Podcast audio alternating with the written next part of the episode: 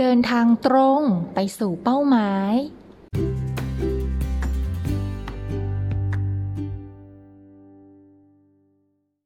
เล่าเป็นนิทาน สวัสดีค่ะ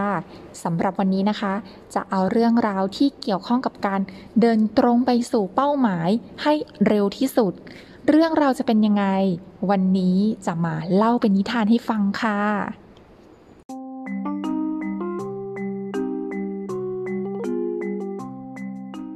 เป็นเรื่องราวของพระมหากัสสปะ ท่านเนี่ยอยู่กรุงราชคฤห์ค่ะ หลังจากที่กลับมาจากฉันพัตตาหารแล้วนะคะ ก็นั่งสว่างเป็นอารมณ์ ตรวจดูสัตว์ต่างๆ เทวดาจุติบ้าง การเกิดบ้าง ในที่ต่างๆ ด้วยทิพยจักษุหรือว่าตาทิพนั่นเองค่ะขณะนั้นพระศาสดาเนี่ยก็อยู่ที่วัดเชตวันค่ะ ทรงตรวจดูพระมหากัสสปะ ทำอะไรอยู่นะ พอทราบแล้วนะคะ ก็เลยตรัสว่า กัสสปะ การจุติและการเกิดของสัตว์ ขนาดพุทธญาณก็กำหนดได้ยาก เรื่องการจุติ การอุบัติของสัตว์ทั้งหลายนั้น ไม่ใช่กิจของเธอ ความรู้เรื่องนี้เป็นกิจของพระสัมมาสัมพุทธเจ้าเพียงผู้เดียว พูดดังนั้นแล้วค่ะ พระศาสดาก็ทรงแผ่รัศมีค่ะ ประหนึ่งว่าประทับเบื้องหน้าของพระมหากัสสปะ แล้วก็ตรัสพระคาถาว่า เมื่อใดบัณฑิตบรรเทาความประมาทด้วยความไม่ประมาทได้ เมื่อนั้นสามารถขึ้นสู่ปัญญาเพียงดังปราศาสตร์ได้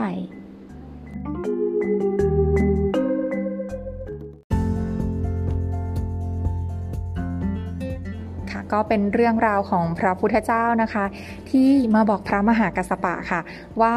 เรื่องการเกิดการตาย การจุติ การอุบัติของสัตว์เนี่ยเป็นเรื่องของพระพุทธเจ้าไม่ใช่เรื่องของท่าน ก็เลยเอาเรื่องนี้ค่ะ มาสอนตัวเองค่ะว่า ถ้าเราไม่รู้ค่ะว่าอะไรไม่ควรทำเนี่ย อืมมันก็จะเสียเวลาใช่ไหมคะ ดังนั้นเราควรที่จะรู้ว่าอะไรไม่ควรทำ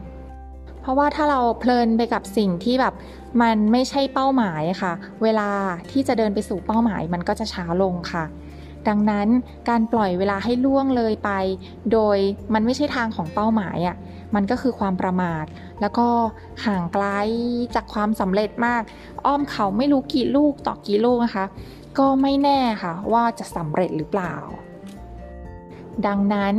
การเดินตรงไปสู่เป้าหมายจริง ๆ ก็คือการไม่เอาเวลานะคะ ไปทำในสิ่งที่ไม่ควรทำอืมแต่เอาเวลาทั้งหมดที่เรามีนะคะ ให้เดินตรงไปสู่เป้าหมายค่ะ และนี่ค่ะก็จะเป็นการเดินตรงไปสู่เป้าหมายในเวลาอันสั้นค่ะ